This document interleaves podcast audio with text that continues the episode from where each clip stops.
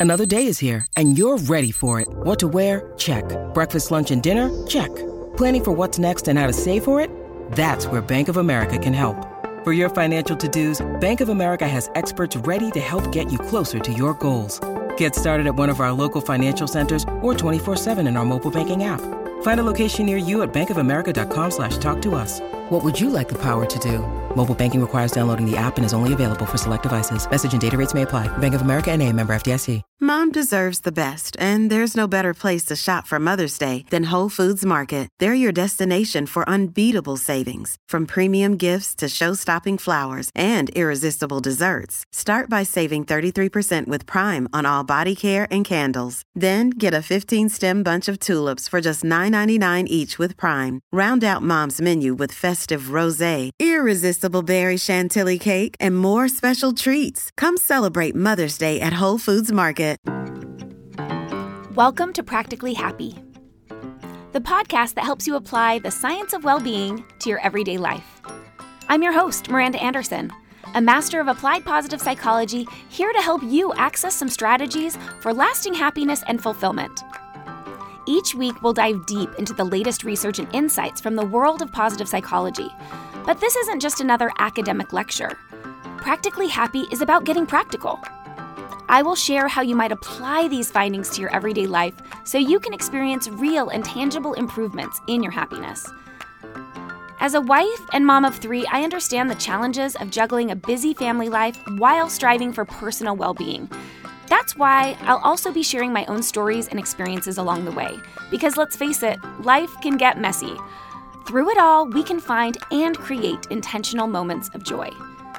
So, whether you're looking for ways to boost your mood, improve your relationships, or simply add more enjoyment to your daily routines, Practically Happy is your guide to a practical, happy life. Hello, welcome back to Practically Happy. This is episode number 264. It's the perfect time of year to talk about making lasting memories. I'm pulling a favorite episode from the archives from season three, all about how to make lasting memories through some research based practices. And this episode aired in December of 2020.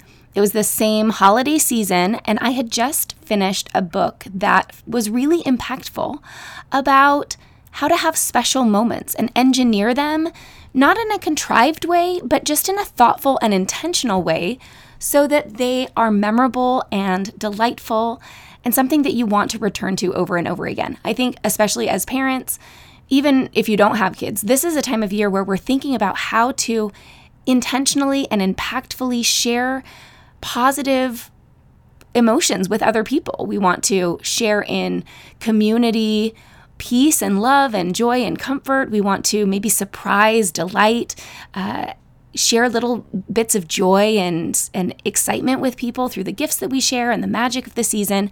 And research shows some interesting patterns to the way that our brains really soak in those memorable moments. I share three really specific ways to think about creating memories, and they're simple, simple tweaks that you can do to plans that you already have that encourage a little bit more of that that soak deep into your brain. And make these experiences things that you'll look look back on fondly that become sort of anchor experiences in your life which is really really fun.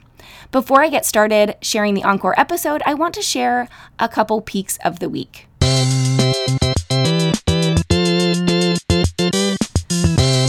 After taking a pretty solid year off of cooking because I was in school, my husband took over all of the food related activities and duties at our household for the last year. And I love to cook. I love to cook. I love to bake. I love to experiment in the kitchen. I really love to eat. So it has been fun to dip back into creating meals for my family. And as we've been in the holiday season, I've been thinking a lot about some fun recipes that I love for this time of year. I love baking. My kids like to get in on it with me. So it's been really fun to reacquaint myself with my own kitchen. And a couple weeks ago, the New York Times sent me an article with their 10 holiday cookie recipes. One of my favorite food writers of all time is Mark Bittman, and he wrote for the Times for years. Maybe he still does on occasion. So I've paid attention to the New York Times food for 20 years this article was really fun. And of course, now they have these great pictures and they even have video tutorials where each of the the chefs creating the recipe will walk you through the steps themselves.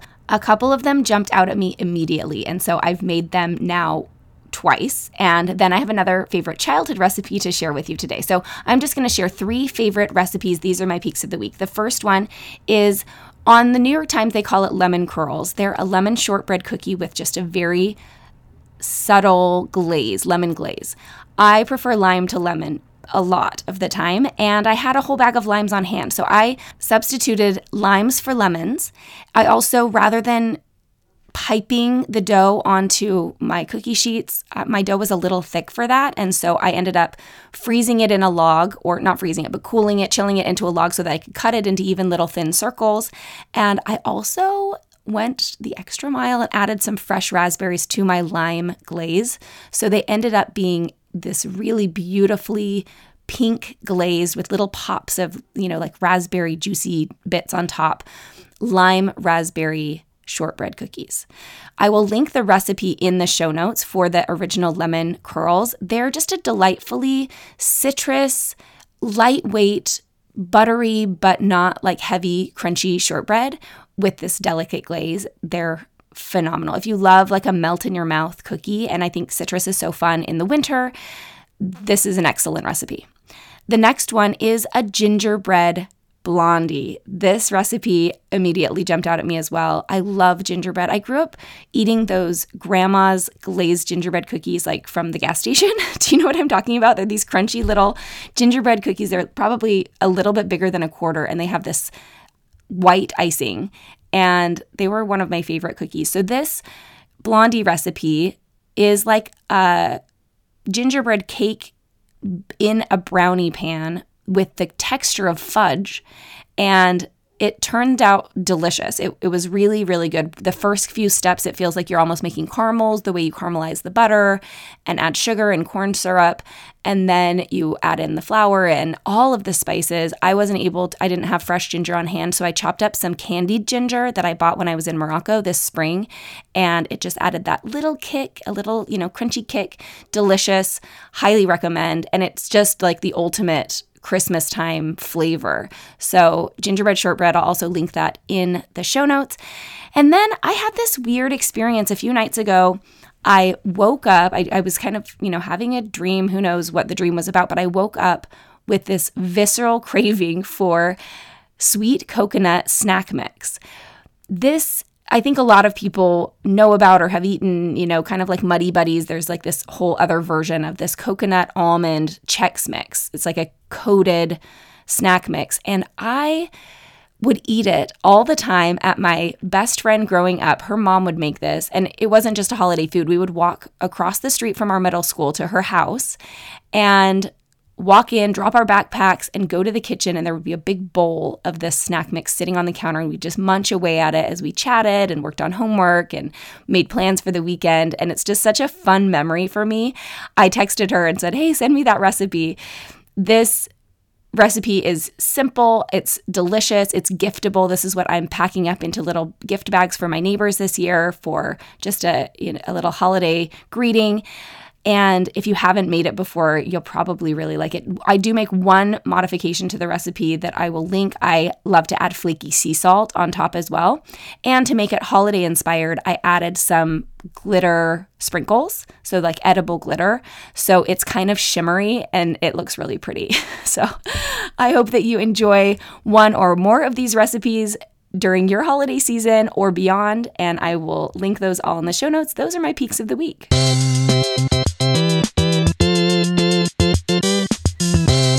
Now I'm going to turn you over to my past self. I hope you enjoy this episode about making memories that last.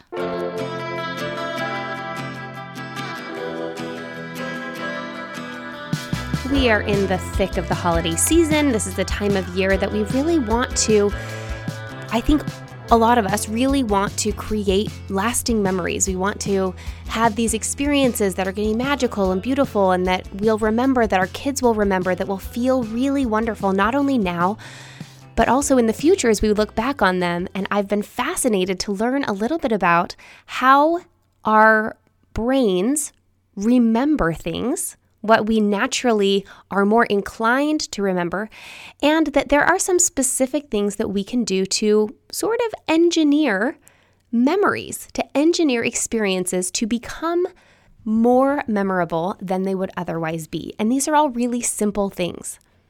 If you've been listening to the podcast for a while, you might recognize some of the same ideas and concepts that I shared in episode 110 about creating magic in minimalism because without even knowing it, just naturally, some of these things are things that we do and ideas that I've had anyway. I'm excited to share a couple specific things today that you can do as you're thinking about the holiday season and how to create lasting, wonderful, magical memories with your families. A couple things you can do or take into consideration as you plan. a couple years ago, I was painting the cabinets in my kitchen. We had just bought our house that we live in now. We were living in a rental house a couple miles away and I spent probably two full weeks by myself, you know, in and out of our house, painting our cabinet doors. We had ordered these raw wood doors and they needed to be painted and I took on the project myself and so it was like several layers of primer and then a couple layers of this thick enamel that's so beautiful and they turned out so pretty. If you've seen pictures of my kitchen, we have this really fun green lower cabinet bank and then uh, white cabinets everywhere else and open shelving. It's it was a really fun project. It took forever and during the time that I was spraying and spraying and spraying, I was listening to audiobooks. I probably listened to 10 in the two week period. And it's not surprising that one of the most memorable books that I listened to was about memories. this book is called The Power of Moments, and I'll link it in the show notes if you want to check it out and, and read more about it. I was so fascinated as I listened to the way that the authors described how our brain picks up on different things that it recognizes as important and why it does that what makes something different than you know all of the background noise of our regular lives which in some ways it's just for preservation that our brains simply cannot take every single detail in and consider it all important. We would be overstimulated all of the time. So our brain has to filter out what are the things that I should be paying attention to and acknowledging and everything else is just going to kind of settle to the bottom. They sh- share some research about what it is that our brains actually want to pick up on and what they pay attention to, and then give some ideas for how we can actually engineer and create some defining moments in our own lives and the lives of our families. They also talk about kind of a work context that I won't touch on here, but how to, you know, create some more memorable moments within a work context. The first thing that I thought was so important to acknowledge is that we can create our own defining moments. We can create them if we understand and are aware of this idea. It really can become empowering to think that just by tweaking something a little bit, by adding a level of intention, a layer of intention, we can come away from some of our experiences with a lot more meaning, with a lot more hope, with a lot more joy, with a lot more enthusiasm. When I was thinking about this, it caused me to just reflect for a, a little while on some of the magical or memorable moments from my own life. And I kind of just sorted through like, what are some of the things that I remember about being a child, about my teenage years, about my college years, about early marriage, you know, just kind of like like one of those Hallmark movie montages of your life, you just scanning your life from the beginning to where you are now. And what would be in that if you did that? Like, imagine, close your eyes for a minute. I'm just going to invite you to do this as you're listening. Just imagine that someone was playing a Hallmark movie of your life. And they, you know, were taking clips from all different time frames in your experience. What would jump out? What would be the highlights? And the lowlights? What would be the memories? What are the things that come to mind as defining moments of your life? I'm going to give you just a, a minute or two to think through that while you're here because I want you to actually do it. So, not like a full minute. I'm going to give you maybe like 30 seconds. Actually, let me put on some music. Here's the music to the Hallmark movie of your life. Go.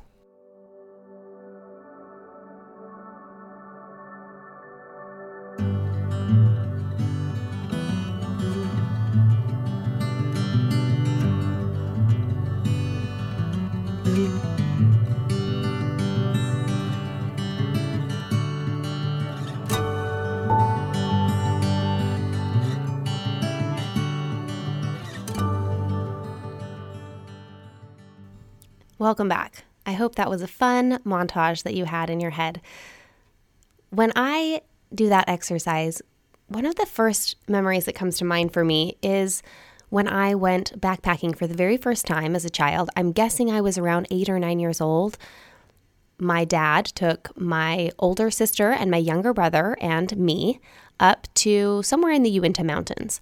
And we went to a lake and we set up our tents and we went fishing. That was maybe the only time in my whole life that I remember going fishing. And my older sister caught a fish, and I remember that we breaded it in cornmeal and we cooked it over the fire.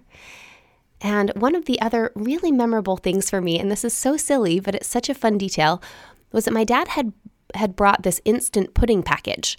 And you know, backpacking you want to you know, carried only light things. And so the instant pudding packet was powder, and we mixed it with, I don't know, maybe some powdered milk and then filtered water. And he had, he had also brought a pie crust, like a, a graham cracker pre made crust. And so out in the middle of the mountains next to this lake, we, we made a chocolate pudding pie. And then just as like a perfect final detail, he had brought a package of Reese's Pieces, and we sprinkled Reese's Pieces all over the chocolate pudding pie before we ate it. I don't know why. I mean, why? Of all of the millions of memories from my childhood, why did that one stand out as something special and magical? I love that memory. Another memory that comes to mind in the montage of my life is when I got engaged. Now, this is, of course, a really heightened emotional moment, right? It's a connective moment. And there was something so special about this. I may have shared this story before. I'll give you a shortened version. Dave and I went on a hike up to the top of Mount Timpanogos, which is a tall mountain in Utah County in Utah. We hiked up the night before, starting in the afternoon. We got to the uh, saddle in the evening, like around nine or ten at night, and we we slept in sleeping bags out in the saddle. It was freezing cold, colder than we expected. We woke up at like three or four in the morning to make the rest of the hike up to the summit because we wanted to be to the summit for the sunrise. Now, we thought we were going to be really unique in this idea. No, we were not. That we woke up and there were like a line of Boy Scout troops and, and college students all with headlamps on. It was like a cattle drive all the way to the summit. And right as the sun was about to rise, we stepped off the trail uh, and found a spot where we could be a little bit more alone, not like in the middle of with people in front of us and behind us.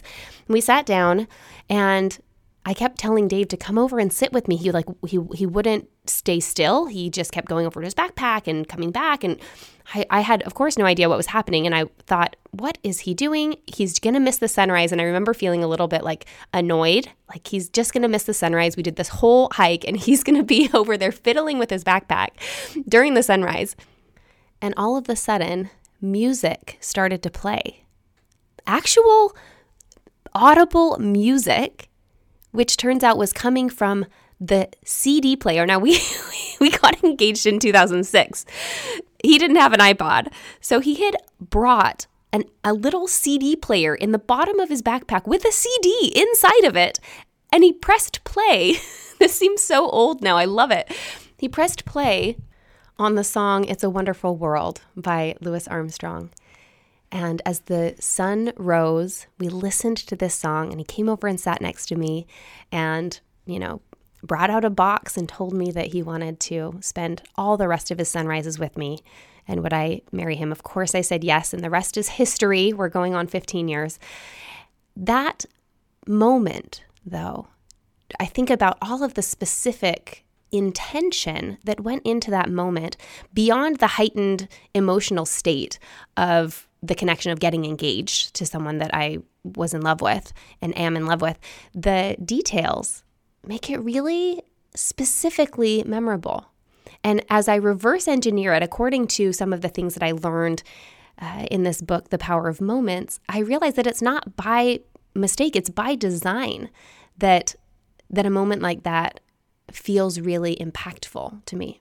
As you think through some of your own moments, your own memories from your life, uh, I want you to, to balance them against these three ideas that I'm going to share for how to make or create m- lasting memories. And I, I'm curious if you'll be surprised how many of these elements or these ideas are present in the memories that are the very most memorable to you. First, I want to share just a couple general ideas about memories uh, that I thought were really fascinating. One of them is so powerful, and this is that most of the details of our lives don't matter. Now, they may matter in the moment. You may feel like they matter a whole lot. But when you consider from a memory standpoint, a looking back, most of the specific details of things don't matter that much. They turn into background. The things that we do remember from an experience or an event is usually one, the best or worst moment, and two, the ending. Now, think about that. As you're thinking about the holidays coming up and, and preparing for events and for activities, and maybe even just something as simple as uh, lighting Hanukkah candles or Christmas morning itself, think about you know, parents go to great lengths to make sure that there's just that every part of this feels magical. And it can be kind of a load off to recognize that if there's one really great moment and the ending feels uh, feels intentional or feels special, that all of the rest, you know, is like great. It's it's fine. It doesn't matter as much as we think it does, though. I think a lot of times we focus so much on the beginning and the middle. And sometimes I know in events that I've planned in the past, I sort of like, oh, we got through it all, yay. And then the end just sort of fizzles out. And the ending is a chance to really, to really create some some magic. I think of some little things like restaurants that give you some mints with the check just like a, a simple thing like that keeps the the high energy or the interest level, the gratitude maybe that you feel, uh, it, it, maintains it through the end. That the end of the experience is is really nice. A lot of parties, uh, events, birthdays, weddings, a lot of things like this, just general like in the events world, you can think of how a lot of those situations send you away with something. So you take a little piece of the event home with you. And while maybe whatever it is that you take doesn't matter very much, the idea that you are given something, uh, something special, something thoughtful at the end of an event helps you to feel like the end itself is a high note, that you end on a high note even something as simple as my children's piano teacher. Right now, they're doing virtual piano lessons, but for the last couple years, they've done in person lessons, and hopefully at some point we'll get back to that. He brings the the kids a little treat like a jolly rancher. And so no matter what the lesson is like sometimes they're great. So he has a lot of patience i'll tell you that.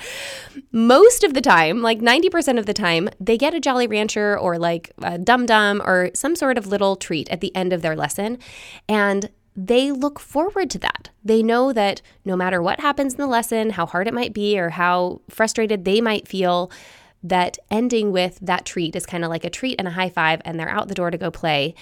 And they have a good taste in their mouth, pun intended, uh, about their lesson. I think this makes sense, right? You understand that there's something really special about the end. We remember the end, whether it's bad or good. You know, the end sort of can leave a lasting impression that feels hopeful, or it can leave a lasting impression that, you know, things sort of went downhill.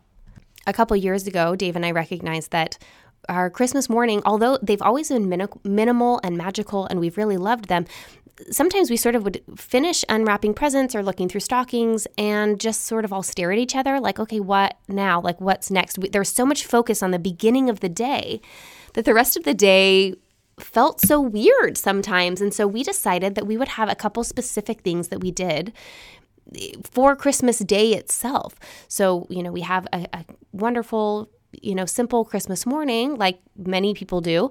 And then we move right into an activity. We have a great brunch, and then we like to decorate gingerbread houses. And so normally we had done that like at other times during the season. We decided why not reserve that for Christmas Christmas Day itself or the afternoon when we have some time to like do something that we're not all just sort of wondering what comes next. There's all sorts of different ways to intentionally create an end that feels really fun. And as far as the best and worst moments, you know, sometimes we can't, we don't know what that's going to be. And the uh, one piece of advice that I really liked from the Power of Moments was the idea that the worst moments are the pits and the best moments are the peaks. And actually, I've shared on the podcast before how our family at dinner likes to go around and ask about the pits and the peaks of people's day. It's one of the things we do to kind of create a connective conversation at dinner time. So the authors recommend to fill the pits and build the peaks. I loved this idea, filling the pit. So as, as you kind of, this is something that just comes with practice, as you recognize like what are the things that might go wrong, that could go wrong, that possibly go wrong in the course of a day or an experience or, or an activity, and consciously prepare for those so that they aren't so bad. You know, even something bad doesn't have to be that bad. A lot of times we'll stumble into a pit and then we make it worse by getting angry or feeling bad about it and we like dig down deeper. we dig ourselves down further in the pit that we are in rather than trying to fill it up and make it a little bit less bad. Uh, and the other thing that is, is so interesting is that the peaks aren't natural. And that's something that we sometimes need to recognize that uh, it's really important to consider how to make things great. That, I mean, we can do a really good job of paying attention to the good things that happen, and it's well within our power to create good things, to build peaks, to make positive experiences through the way that we plan and interact and, uh, and create ideas. So, as you're considering some of the experiences that you would like to be good, anticipate what are some of the things that could go wrong and how will I prepare so that they're not so bad, that even if the, the bad things happen, they're not so bad. I mean, an example of this that's kind of silly is to have really cute band aids. Like if your kids are going to scrape their knees or, you know, get a paper cut, it's you can't you can't necessarily like avoid all of that, right? Like even if they're safe, they may from time to time, if they're like my kids, they may from time to time get a bump or a bruise. One thing that makes getting a little bit hurt not quite so bad is to have a really fun band aid. And uh, my mother in law, a couple years ago, gave us a first aid kit, this really cute like box. It's a metal first aid kit, and it was filled with Hershey Kisses. And so for months after that, I haven't restocked it, which as I'm saying this, I'm like, oh, I need to restock that with, with Hershey Kisses. For months after that, whenever my kids got hurt, they would get a fun band aid because I like to buy I mean, the dollar store has cute ones. Uh, there, there's a lot of like, it doesn't have to be this big expensive thing. There can be these really cute. They like princess band aids and they have like the cool like emoji band aids. And having a fun band aid makes a bad thing not quite as bad. And then adding a Hershey kiss to that, that makes it almost that like, man, every time I scrape my knee, I get this, I have this really fun experience. And that is an, an idea, just a simple idea that is an example of filling a pit, something that you can anticipate that probably will happen at some point and how to make it not that bad. And then the next three things that I'm going to share, these three specific ideas for creating these memorable moments, these are ways that you can build the peaks, that you can make something bigger, better, more memorable, more fun, and more exciting. Idea number one is to boost the senses. Boost the senses. So the things that would naturally appear a certain way, smell a certain way, taste a certain way, the idea number one is to boost that, to enhance it. The first thing that comes to mind when I think about this is a story that I heard years ago about the ice cream company Ben and Jerry's. We all love Ben and Jerry's, right? Well, one little known fact is that one of the co founders, Ben, has almost no sense of smell. So when he was developing recipes back in the 70s in their gas station, he would add flavor until he could taste it. Now, you know that your smell and your taste are, are connected. So he ended up adding double, triple, quadruple the amount of flavor that a recipe might call for or that any other ice cream maker might have added. And this was one of the secrets to the early success of Ben and Jerry's that their ice cream was much more flavorful much more interesting than anything else on the market. It boosted the senses in a way that was a little bit unexpected and so delicious. Now, it makes me think a little bit as well of my engagement story that you know, up on a mountaintop at the sunrise is a really beautiful place to be. There's a lot to see, there's a lot to feel. And he added an element of what we heard, what we could hear by bringing a CD player and turning on music, boosting the senses. I think that this boost in senses is one of the reasons that people really like to decorate for the holidays. Because what does that do? It enlivens our senses. It helps us see things and smell things. I love to light scented candles at home almost all the time because it instantly brings this coziness and warmth into the experience. So, when you think about creating a memory, consider it from the five senses. What are you going to see, hear, taste, touch, smell? Is there a way that you can boost one of those or, or more of those in a, in a simple way, but that adds sort of this extra element of sensory experience? I think there's a lot of fun ways to play with this one. And I know that using our senses is how I like to stay present in my life. And so just being a little bit more intentional and creative about how we uh, consider our senses as we're building memories and building experiences for ourselves and our families is a great place to start. Okay, let's talk about number two. Number two is to raise the stakes of the experience.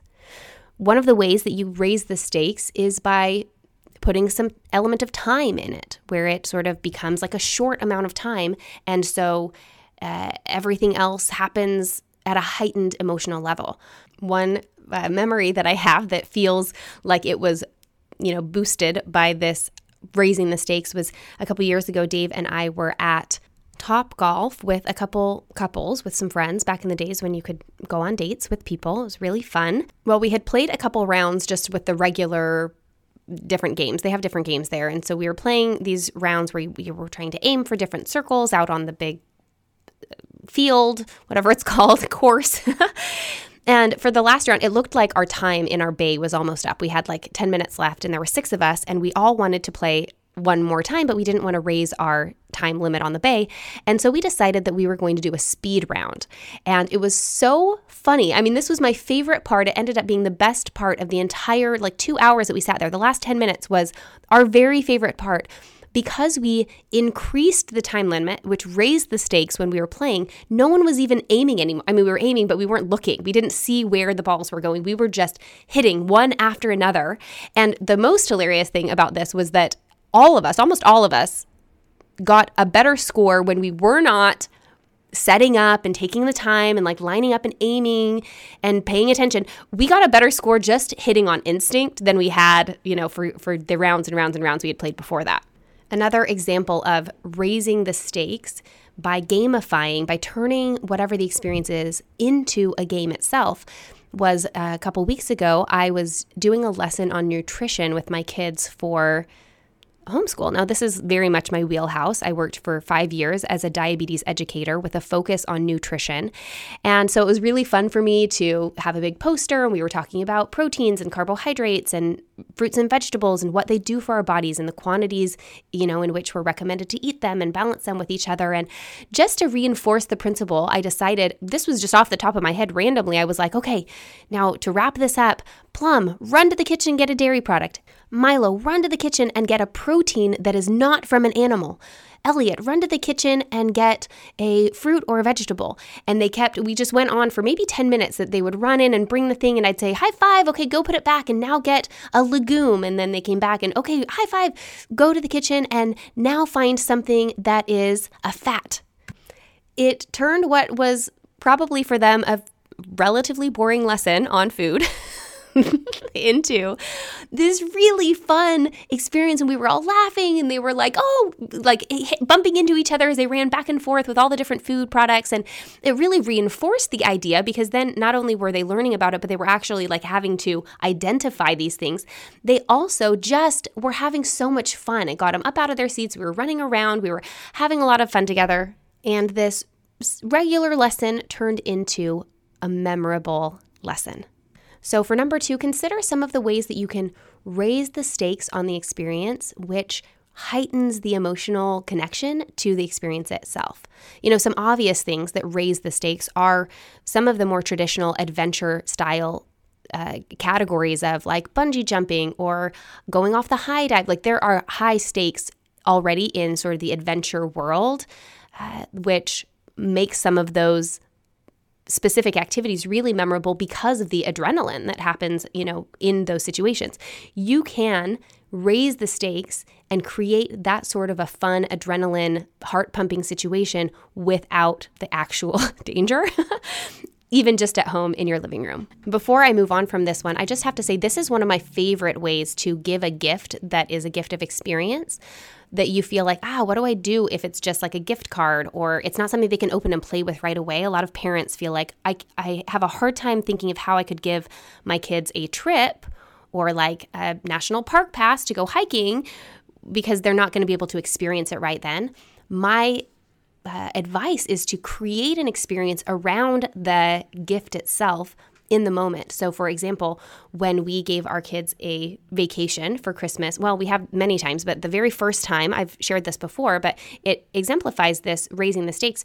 We, they, they just there was just a note under the christmas tree and the note was the first note in a scavenger hunt and so instantly rather than you know opening up and seeing what was there for them to play with they were in a game and they had to figure out where did this lead? You know what was the, the, what did the clue lead to? And then they ran and found the next clue and then they found the next clue and they found the next clue and then when they got back you know after maybe 20 minutes of being in a game that we had created for them they opened up the box and there was this long paper chain. So you can create an experience around a gift of experience which then that experience itself like the the receiving of the gift becomes part of the gift, which is really, really fun.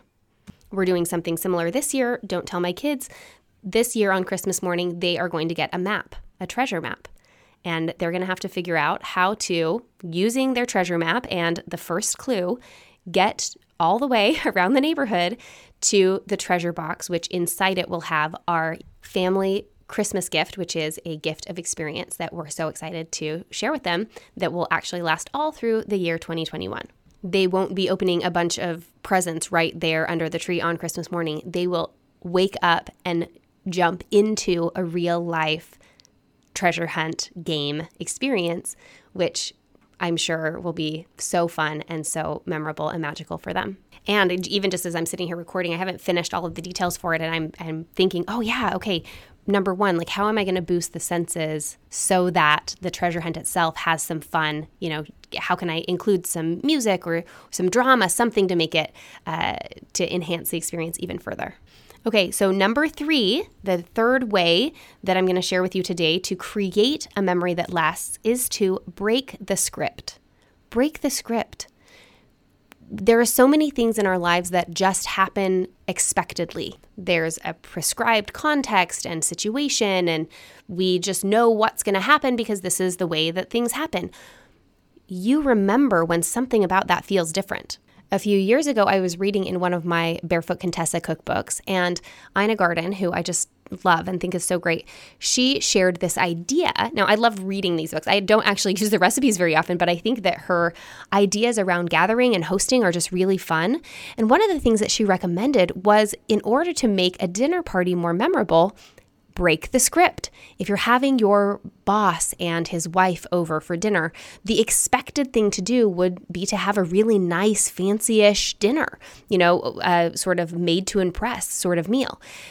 So have like a build your own taco bar, something that feels so unexpected, it will create conversation it will create some some liveliness in the in the party itself she use the opposite example as well. If you're having your good friends over that like come over all the time, they expect to have a barbecue with like hot dogs and hamburgers. So have a really fancy like dress up meal and have candles on the table and break the script, make it feel different than what everyone is expecting. That will be memorable. I've shared this story on the podcast again, too. I need to think of some more stories, friends. Uh, in case you missed it, this is a fun one. When I was, when I had my first birthday after Dave and I got married, my mother in law gave me a gift of a hundred one dollar bill pad. So I don't know if they even do these anymore, but in the banks, you can go get dollar bills that are all stuck together still. Like it's like a pad of money. And like a notepad where you're like pulling these crisp $1 bills off and they're like tearing at the top like like the little glue strip, you know?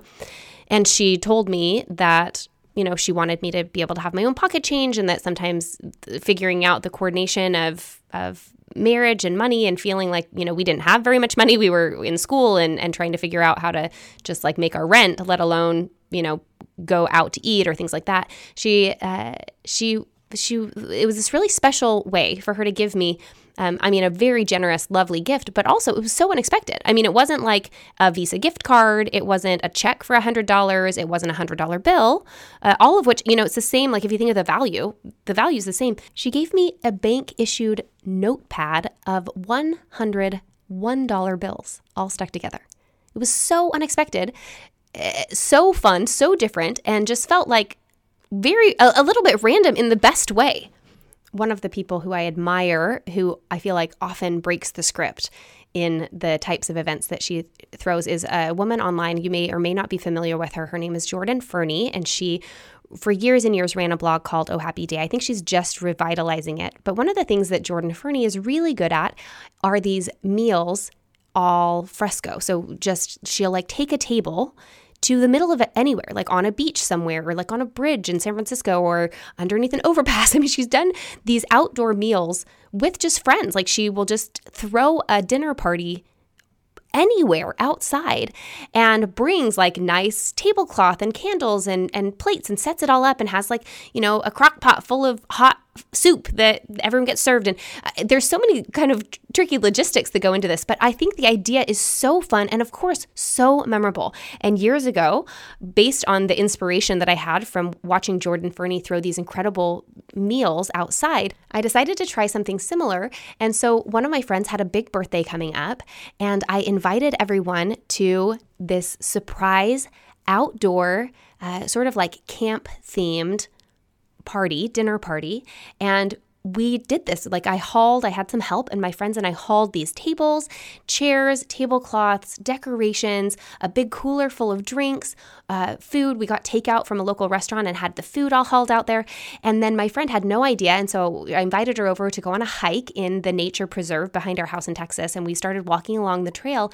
And all of a sudden, we stumbled upon, you know, this is like half mile from anything in the middle of this sort of desert forest. We stumble upon this this dinner party that was just sort of out in the middle of, of nowhere. And it was so fun and so memorable and so different because it was just completely unexpected. I've shared before how most of our Thanksgiving meals are n- totally non traditional. And that has become why Thanksgiving feels so memorable to, to us and our family because for the most part, we're not doing a traditional Thanksgiving gathering. We're hiking to the top of a mountain and having a Thanksgiving picnic. We've had Thanksgiving on the beach. We've taken our kids to the grocery store and invited them to choose their favorite frozen dinner. and heated them up in the microwave of a condo while we were on a, a staycation.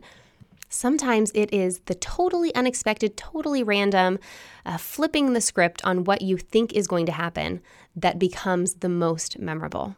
I also love this final one, this number three, because I think it releases us of some of the pressure that we put on ourselves to have everything be a certain way all the time. What if we very intentionally did it completely different than anyone else? What if we chose to just throw out the window what the expectation is for this trip or this party or this dinner or this birthday or this holiday. And we went so rogue that people didn't even know what was happening anymore. I mean, I kind of love the freedom in saying all of these traditions are optional. And if I love them and they're so dear to me and they just lift me up and bring me joy, then yes, I would love to include them in my life. And if they don't, if there's any sort of like stress or obligation or heaviness associated with some of the things that we just do on script all the time, maybe it's time to boot those out the door and do something totally unexpected and know that that will actually enhance the experience, that it will actually make it more memorable, more magical, and more fun. As I was preparing for this episode, I came across a quote, uh, just sort of an anonymous quote online that I thought was so funny and so applicable here. Uh, it, this is the quote Beware the soul sucking force of reasonableness. Beware the soul sucking force of reasonableness. Sometimes we just want to be reasonable. We just want to uh, follow along, doing the thing that we've always done, and just sort of living this day after day after day existence, and then just wondering why things aren't standing out or why don't we feel uh, inspired? Why don't we feel creative and, and excited and enthusiastic and, and joyful about the lives that we're leading? We can engineer and create memories that last. And we can do that through knowing that most of the details are irrelevant. The very best and the very worst are what we want to pay attention to. Try to fill in those pits and build up those peaks. The ending has this certain weight, so try to pay attention to the endings and consider the endings. Uh, Number one, boost the senses. Number two, raise the stakes. And number three, break the script. These are three ways that you can create memories that last within your family, within your relationships. Give it a try. Choose one to experiment with this upcoming season and let me know how it goes. I love sharing these ideas because I think that the message that we often receive, and some of us just internalize, is that the way to make things more memorable is by buying more, by spending more, by making things more shiny, more new, more expensive, stretching ourselves beyond what feels comfortable in order to like prove something. That's not necessary. You can create incredible memories and really wonderful, enlivening experiences just by making a couple little intentional tweaks, adding a dose of creativity and whimsy. I hope that this has been helpful for you. I hope that you enjoyed a little trip down your own memory lane, and that as you think back on those memories that you thought of at the beginning of the show, that you're able to see what what was it that made that so memorable and, and identify some of the things that you can incorporate into the memories that you're creating with your family this season in order to make them lasting. Thank you so much for tuning in today. I hope you've enjoyed this episode of Practically Happy. And I hope it's given you some ideas on how to create more lasting memories this season.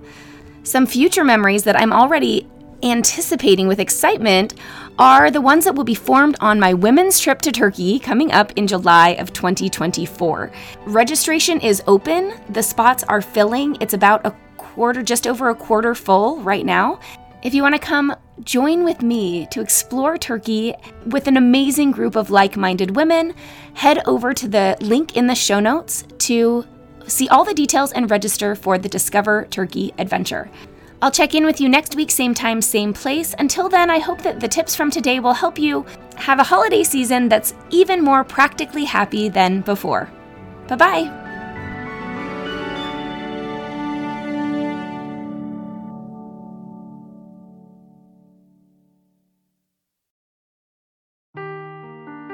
Seeking the truth never gets old. Introducing June's Journey, the free to play mobile game that will immerse you in a thrilling murder mystery. Join June Parker as she uncovers hidden objects and clues to solve her sister's death in a beautifully illustrated world set in the roaring 20s. With new chapters added every week, the excitement never ends. Download June's Journey now on your Android or iOS device or play on PC through Facebook Games.